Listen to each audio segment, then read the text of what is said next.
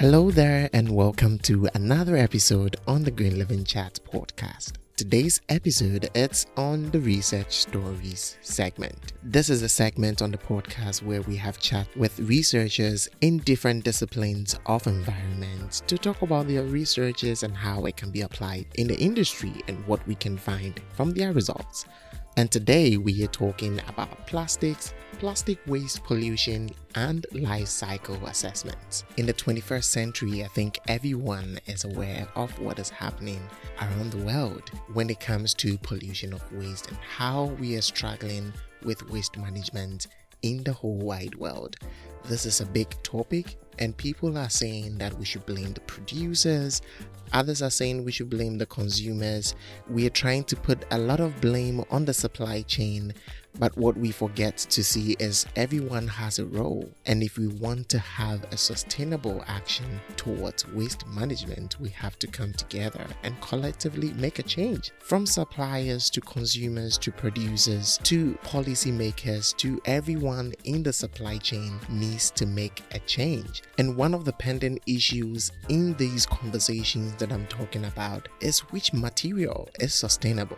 But how do we know a material is sustainable? The International Standardization Organization provided a general framework for conducting an assessment called life cycle assessment.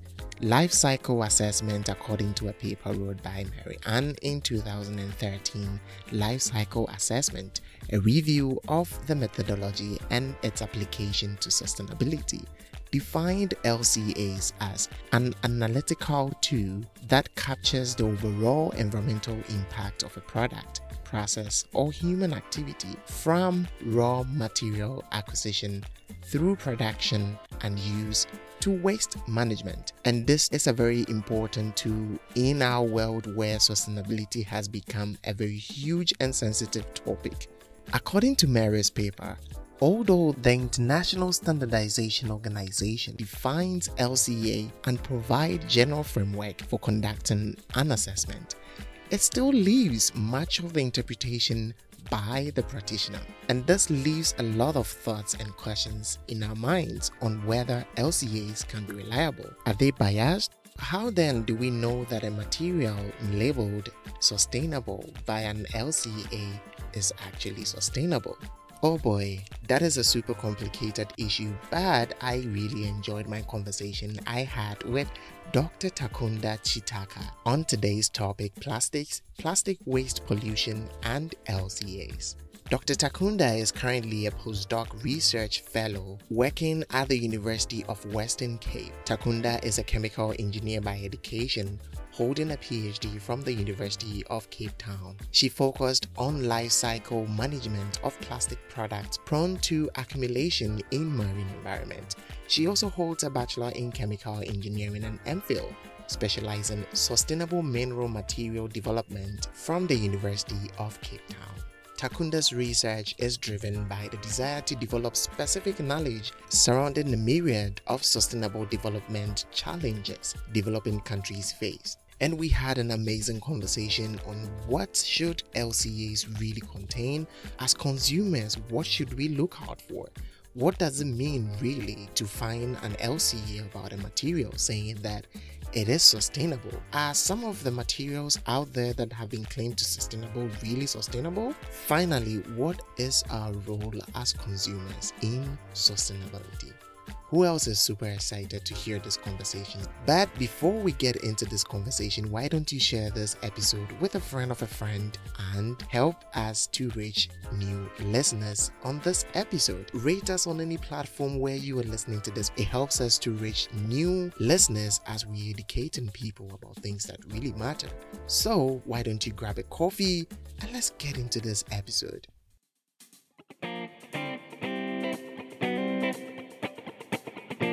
You are listening to the Green Living Chat Podcast, a podcast where we discuss emerging environmental issues around the world and to find sustainable solutions. I'm your host, David Ewisimenza. We use this platform to support environmental-related initiatives, researches, and projects. This podcast is brought to you by EcoWaste Solutions in Ghana with a mission to going back to green. So join us on this train with new episodes this and every Sunday. Here we go.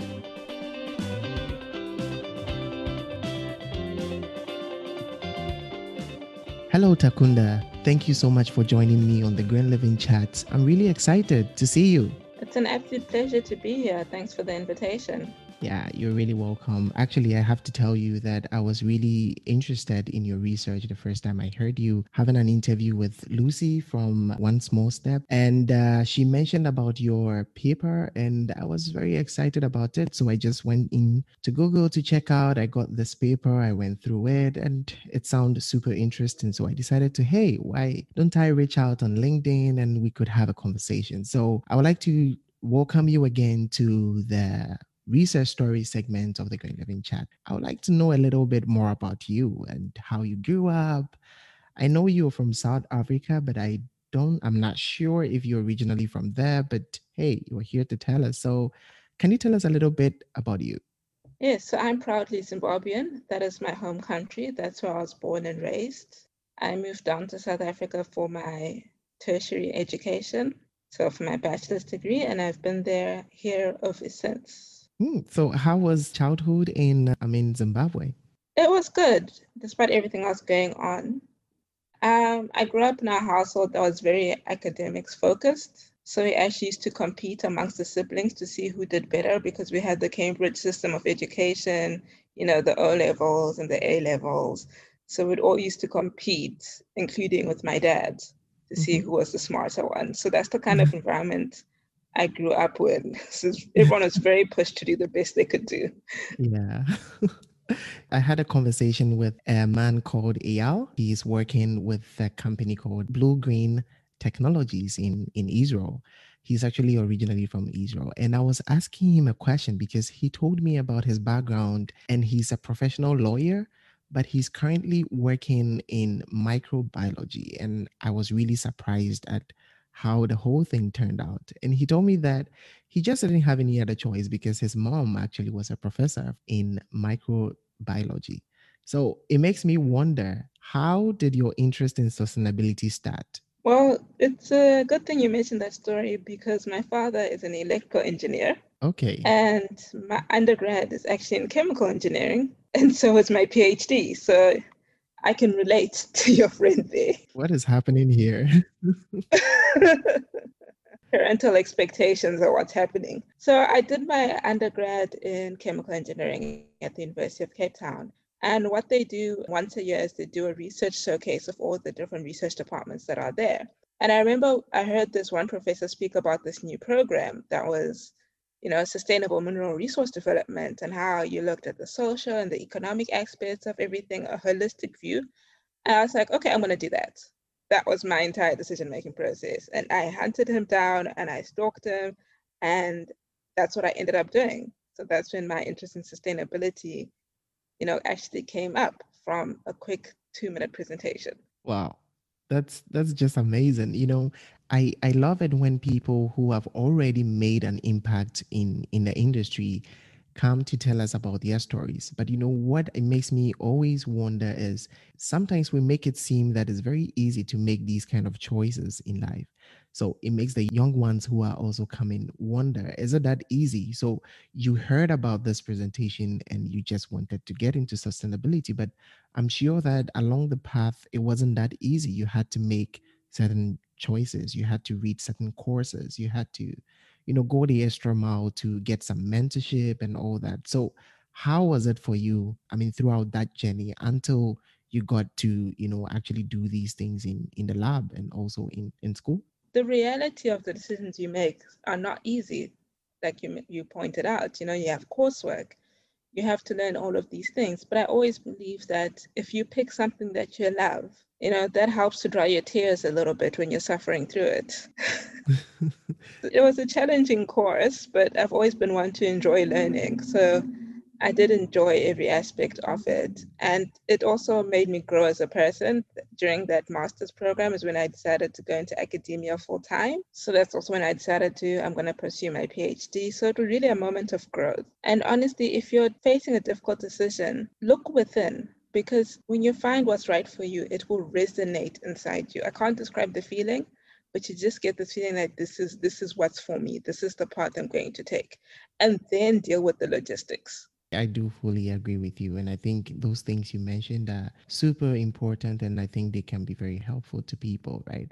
So let's get into the things that you do right now. I have to say that congratulations on all the efforts that you're putting into your work, because I feel and I know that your work is very impactful. You know, we normally have a lot of people deciding to go into academia, but you know, sometimes we think that it's just about doing things in writing papers, and you know, sometimes you wonder how the papers are actually related to what is happening in the industry or happening in real life.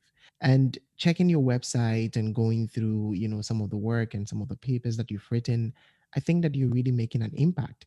And I would really love to understand how you've already talked about how the journey was for you, getting to study, you know, life cycle assessments and all that. But how did you specifically arrive at your research topic, especially with your PhD? So what happened was, during my master's, it was in the mining industry, and I was going to continue with this in a similar topic for my PhD. But my supervisor at the time just said to me, look, Takunda, I'm willing to supervise your PhD, but I have another topic idea. So me being me and some sort of spontaneity that I don't know where I got it from, I was like, that sounds like a great idea, because then I can learn new skills. And that's how it happened. I'm very open to suggestion. And, you know, I look at wherever there's an opportunity, because opportunities just pop up. And I'm so glad that I took the most of the opportunity and made the best of it. So what was this topic, and what did it basically entail? So my topic was looking at integrating plastic pollution into life cycle assessment. Traditional life cycle assessments don't actually have a way for you to put in the impacts of pollution. So like your plastics sitting in the ocean for years and years, there's no way that can be held accountable for in life cycle assessments. And our thesis was, look, you can't just ignore it. Life cycle assessment is one of the big reasons why we have a lot of plastic on the shelves, because we did life cycle assessment that showed plastic was better. But we couldn't consider this littering aspect, and we can't continue. We now need to have a holistic perspective of the life cycle assessment of a product, and littering and dumping is one of those potential fates. So that was the overall thesis of my research, is to look at that and to look at how can we then integrate littering into life cycle assessment.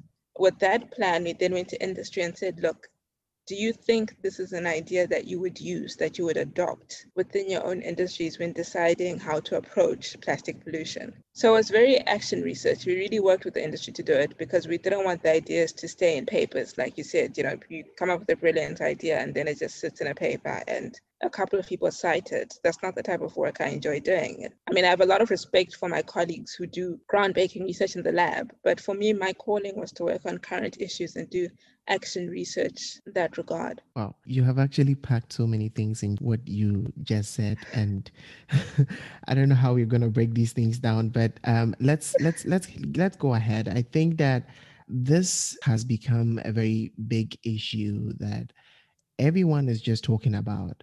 It's not that before plastic waste, there wasn't any type of waste. There was, but why are people so interested, and why is it receiving a lot of attention so far? I would like you to talk a little bit about what is happening around you, since you are working in South Africa. What is the status of plastic pollution, and what do you think are the contributing factors? So you have two questions that I want to respond to, even though the first one wasn't quite a question. You mentioned how plastic pollution has become this hot topic lately since about 2016.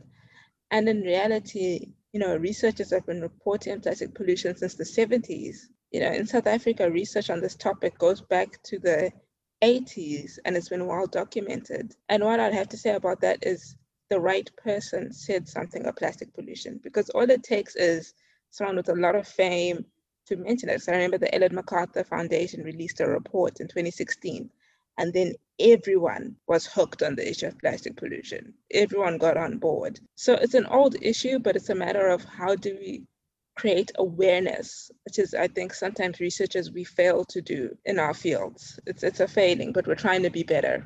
In South Africa, like I said, they've been looking at plastic pollution research goes back to the 80s. And one of the well-respected researchers that I follow has been looking at since the 80s. It's become its, you know, lifeblood.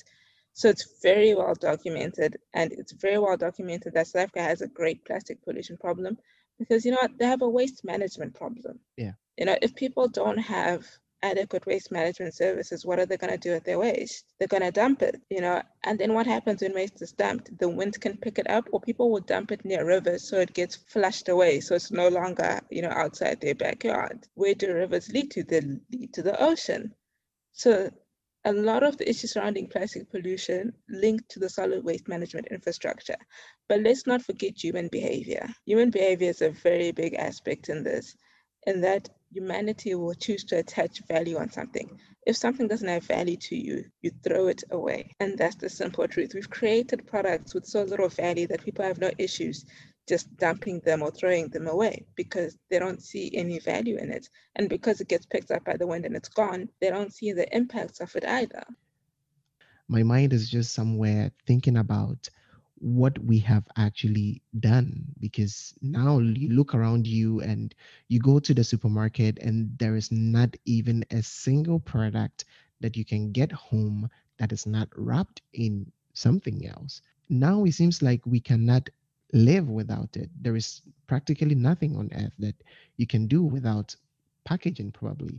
And all these things are practically single use. So this conversation really, I mean, you have really answered my question, but it really still makes me think a lot. And what I would like to ask you is that, do you think that the attention that plastic waste pollution is getting is sort of a greenwashing method, or you think it's actually a problem?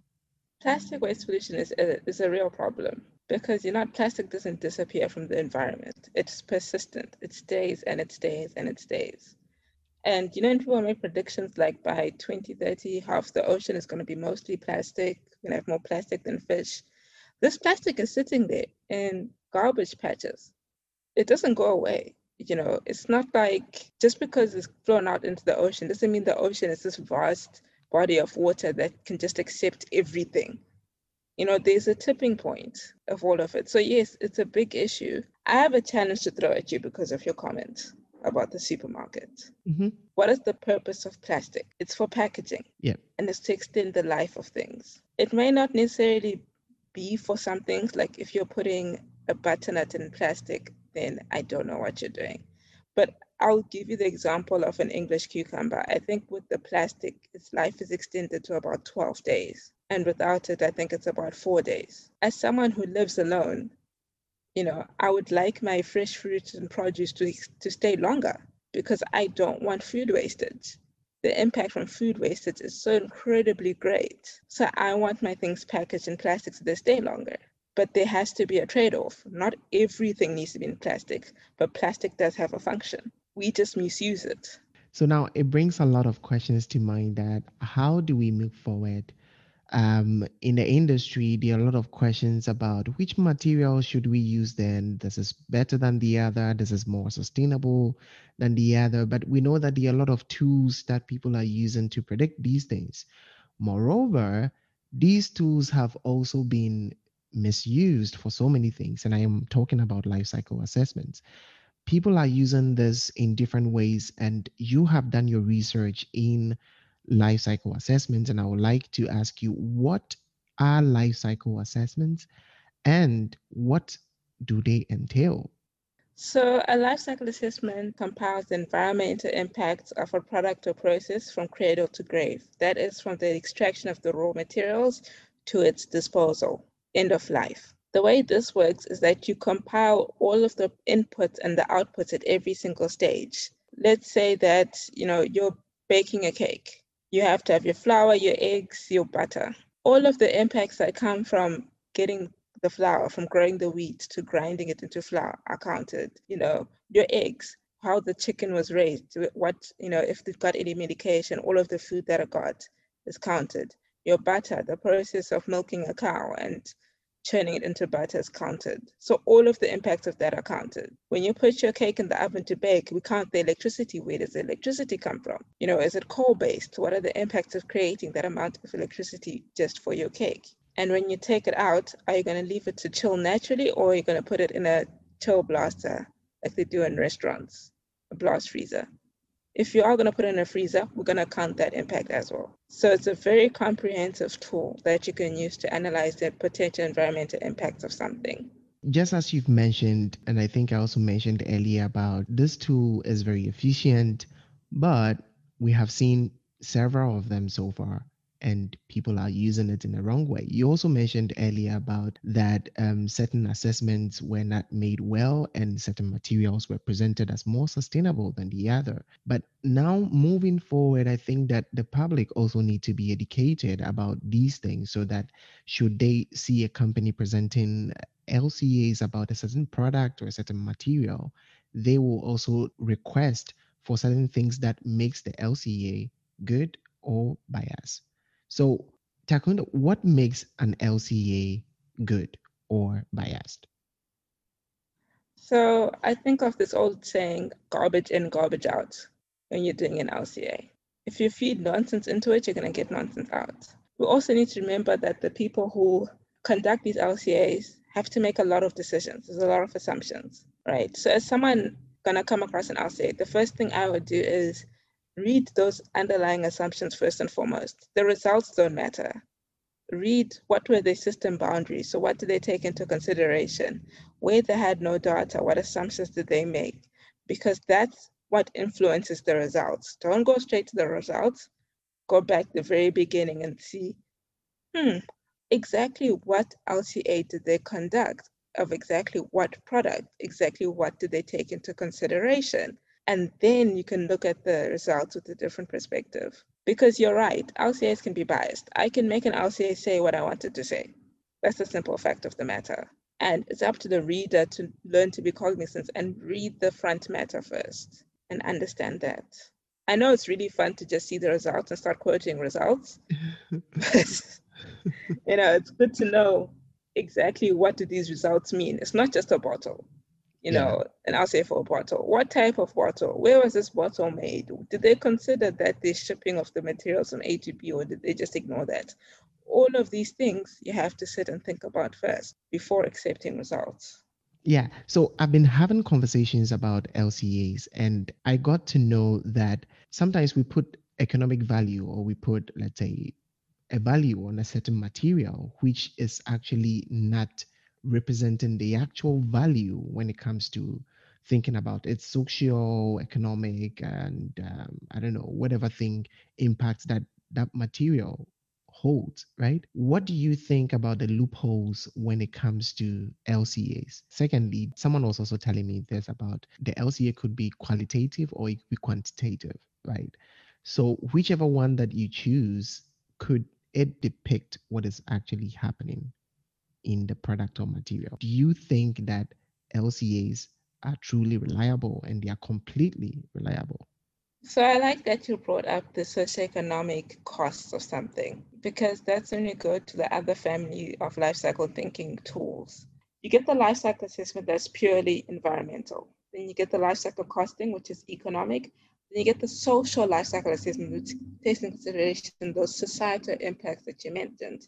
So where we go towards now is a life cycle sustainability assessment, which is a more holistic view of the different trade-offs that will be made in the different spheres of sustainability. LCA is an ISO-certified environmental assessment method. So the ISO standards actually put out guidelines for how you should conduct an LCA and everything you should declare. So a good way to know how rigorous your LCA is it ISO-certified? They do it according to the guidelines of that. By saying, are they reliable? When you go to the grocery shop and you want to buy veggies, you don't just pick the first bundle of green veggies you see. You look and you choose and you're critical as you're making this decision. And that's how people should approach LCAs. You don't just pick the results. You look and you're critical about what this LCA is about and about how it was modeled. So you can't just blanket and say all LCAs are reliable, and you can't just blanket and say all of them are rubbish. With all things in life, we have to be critical. I will add that the ISO certified ones require an LCA to be reviewed. So that also adds an extra layer, of peer review that, you know, this people did things that made sense. So at the end of the day, if it's ISO certified, you can feel a bit better about it since it was reviewed by other experts.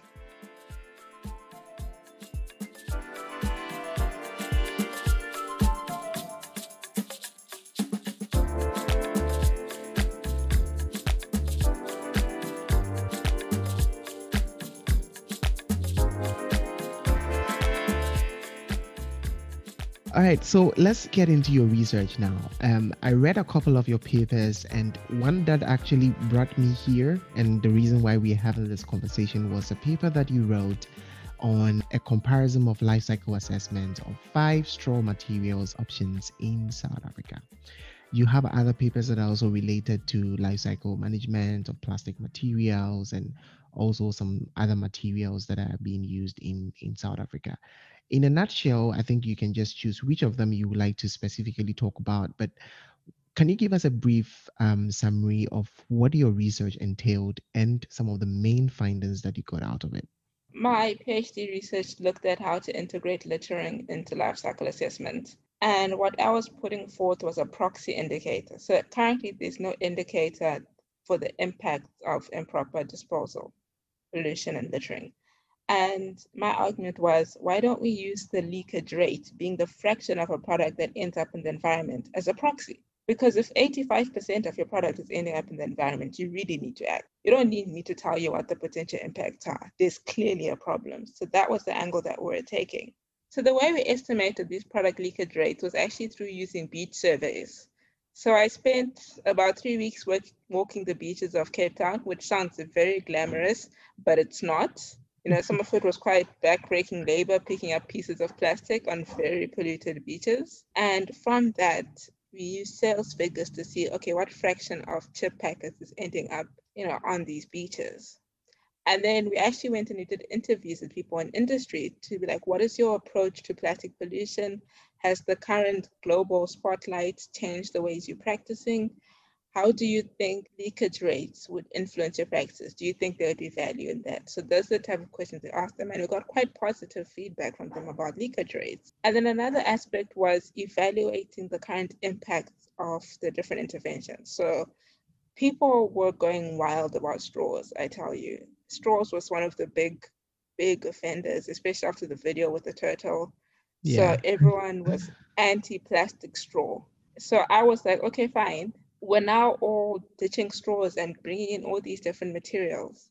What's the impact of that? Are we going forward or are we going backwards in this situation? Because there's no point in then doing a material substitution and then causing more harm in other compartments. That's not smart. We're just going backwards and forwards and just choosing to destroy another part of the earth. So I was like, okay, let me do a case study on that. Another case study I did was on cotton bud sticks, also looking at paper versus plastic. And then on beverage bottle lids, because we found more lids than the actual bottles in the environment. And the lid comes with the bottle. So we're like, okay, why are the lids all here, but the bottles are missing? What's going on? Why is that? So that was one of our questions. Like, why is there such a difference? Yeah. It was quite fun work because we were dealing with actual issues that were happening on the ground. And it was also kind of stressful because there are always new developments that you had to keep up with. You're like, oh my gosh, something new happened today. There's another global declaration. Then you have to shift your work for that. Yeah. So would not recommend.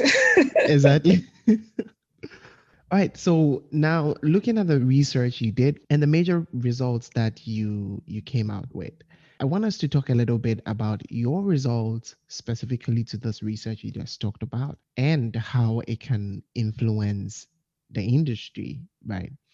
So now you looked at different materials that are being used for a particular product, and what did you find out? And what do you think the industry should think more about? So like I said, one of the products I looked at was straws. And I just want to give a very funny aside to the story. Because when I started doing investigations, every time I'd go to a restaurant, I'd look at the type of straws. It got so bad that my friends and family would actually take photos of straws when they went out without me. My poor friends had to sit through me questioning every manager or waiter about the straws. It was a situation for a while. Now you became a straw gallery. Yes. For the one night, we went out to this restaurant, which I won't name, and they had a very peculiar straw. It looked like a paper straw with a chevron stripe going down it, but it was very firm. And I was like, is this paper? What's going on here? Turns out it was a plastic straw wrapped in paper. Oh, and that's the worst. I've never felt so defeated in my life. I was just defeated. I was just don't make the difference instead of trying to deceive your consumer base. This is ridiculous. But that's just a funny aside from me doing the straw research. For my thesis, I did an LCA of the different straws, like you mentioned. So we looked at paper, plastic, polylactide, known as PLA, which is a very popular bioplastic that entered the market, steel and glass as two reusable straws. So we had a mix of single-use and reusable. And what we wanted to find out was, can we compare the impacts of these straws over a year's worth of usage? So your glass and your metal, you'd use them continuously over the year. And then for your single-use, we estimated the amount, I think it was 38 straws that someone would use in a year. And when comparing those, we actually found one very interesting result was that our plastic straw had a higher greenhouse gas emissions than our paper. If you go to other countries, plastic is lower than paper, which is why it's important to read the start of the LCA, the system boundaries. And the reason that came about is because in South Africa, our electricity is coal-based and our plastics are also coal-based. So you've got two very heavily carbon-based raw materials going into making plastic. We also looked at the break-even point. So if you're going to get a reusable option, you have to use it a certain number of times before you actually realize a net positive impact. There's no point in just getting a glass straw for the gram and you never use it because now you're just creating an impact for no reason. Yes, you know people get them for Instagram. Don't lie to me. They do. So we were looking at how many times we'd need to use them. And for the metal ones, I think it was up to over 60 times that you'd have to use it before you actually had a net positive effect. And then you ask yourself in life, over a year, do I use a straw 60 times in my lifestyle? Will I remember to wash that straw and put it back in my bag and carry it around when I go out or not?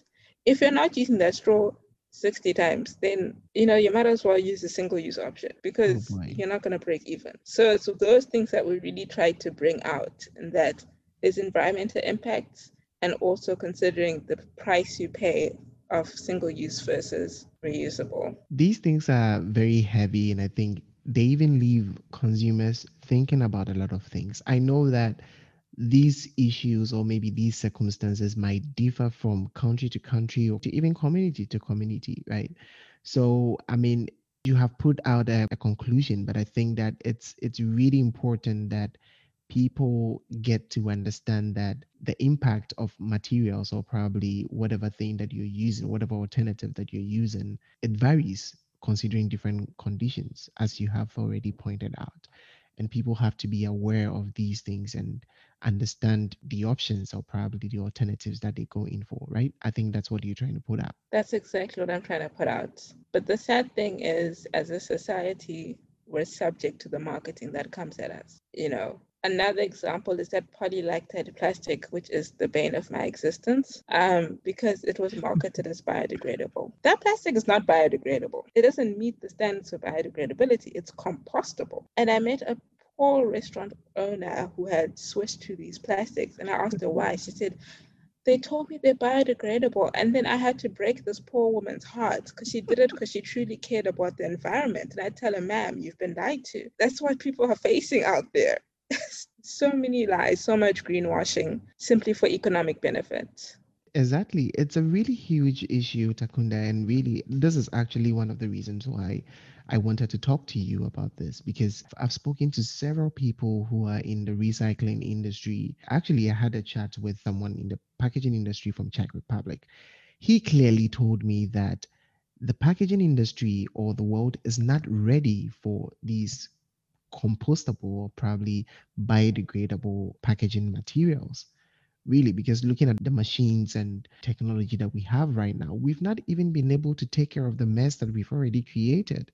How much more bringing in more other materials, really?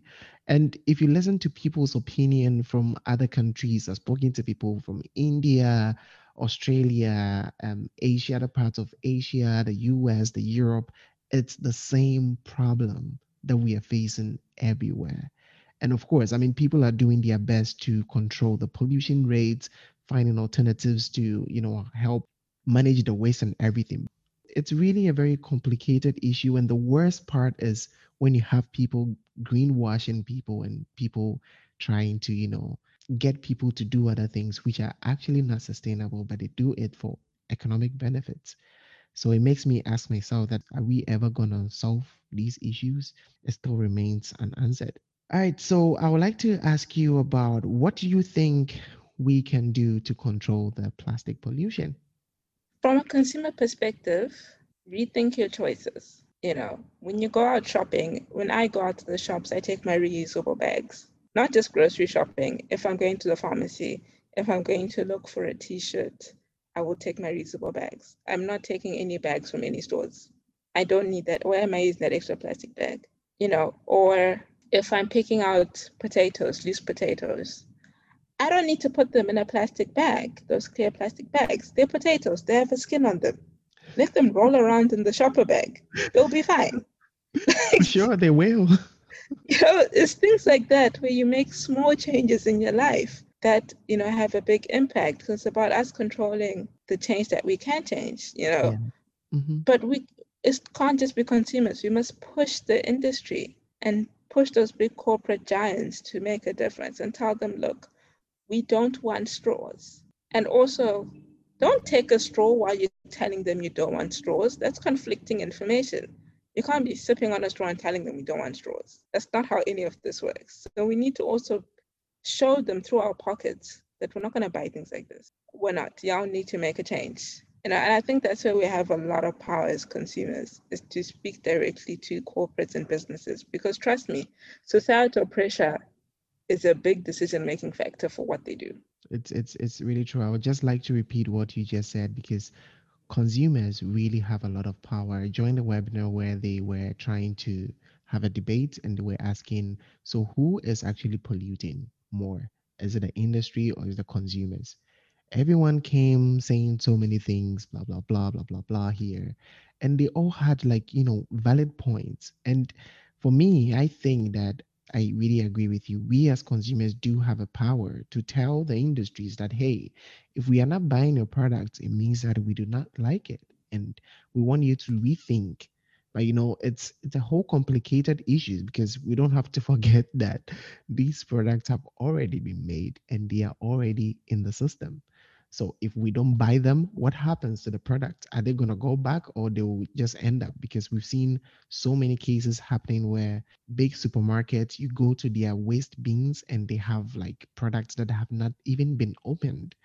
So I don't know. I don't want us to get into this, but this whole thing is a very complicated issue. But what we want consumers to understand, that we have a power to make the change and also to push the industries to also make a change.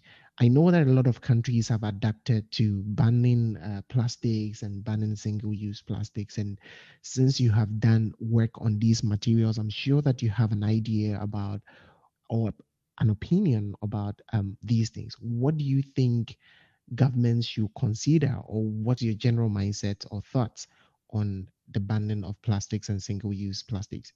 So that's a complex problem, because banning works in some nations and it doesn't work in others. In Rwanda hasn't had plastic bags for how many years? A very long time. They've succeeded in the banning of plastic bags, but they had to have alternatives.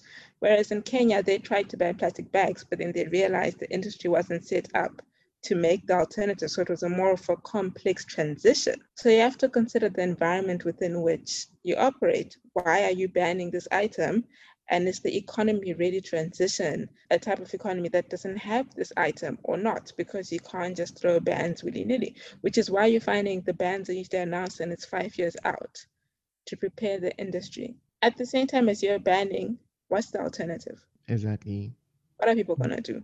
You can't just ban and not have a plan. You know, you have to have a plan that's more sustainable than the ban. You can't ban and then encourage the use of materials that are less sustainable. That's irresponsible. So at the end of the day, we have to use a number of approaches, which does include bans, but bans may not always be appropriate in all locales. Takunda, I think that you have done an amazing work, and in moving forward, you will be looking at several collaborations and moving to other steps to, you know, move on with your work. And what are some of the future plans for you? I think you earlier mentioned that you are going to stay in academia. So what are some of the things that you're looking at to do, and how can people collaborate with you? So I'm currently a postdoc at the University of the Western Cape. Yay! Congratulations. Thank you. And this is going to be another funny story again. Okay. Because when I was an undergrad, my thesis was in plastic. And I didn't think much of it.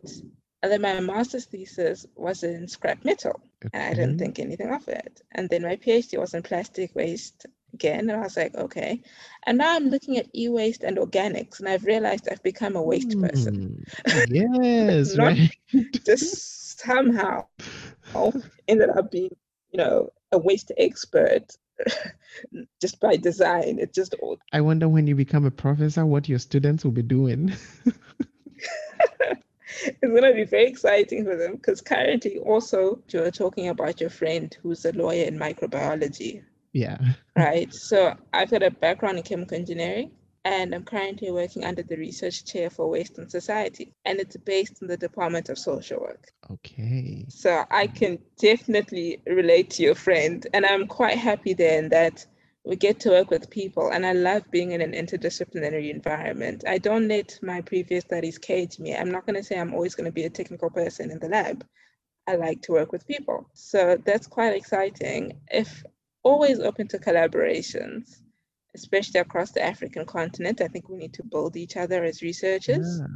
And you could always reach me via my website, which is, David, my website? Yeah, I'm going to put it in the show notes. And you forgot what it's called. I was testing you. It's actually your name.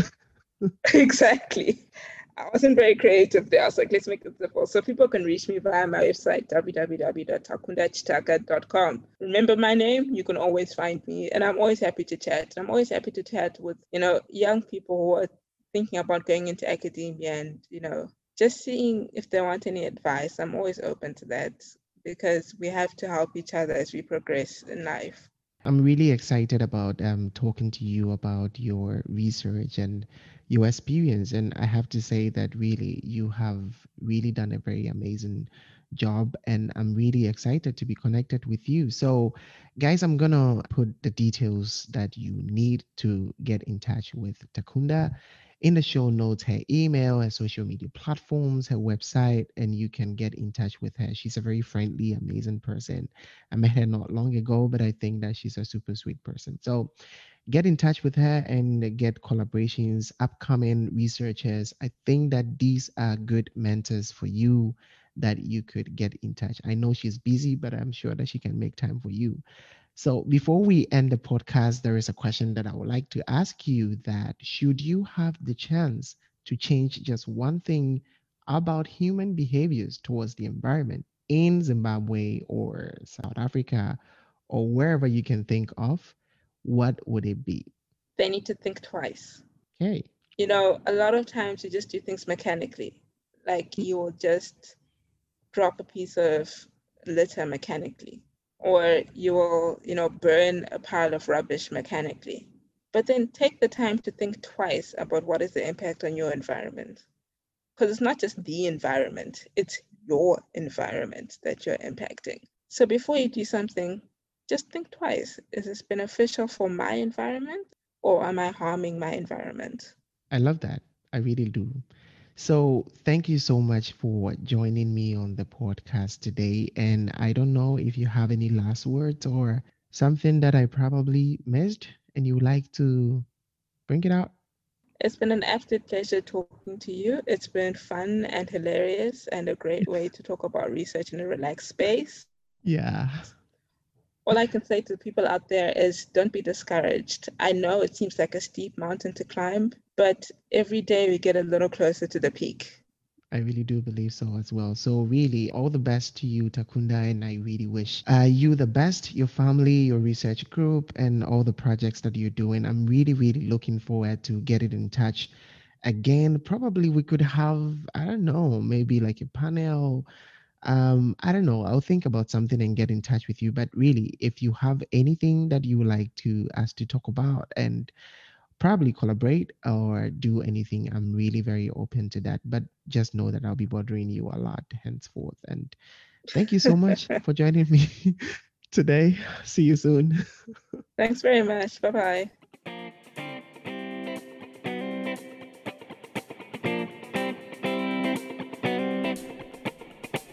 Thank you so much for listening to this episode of the Green Living Chat podcast. This initiative is to educate and create awareness on things that really matter. We look forward to hearing your thoughts and comments as we get interactive on our social media platforms at EcoWaste Solutions on Instagram, Facebook, YouTube, and LinkedIn. If you would like to be part of these conversations, contact us via email at glcpodcasts@ecowametsolutions.com or see our contact details in the show notes. See you on the next episode, and remember, live green.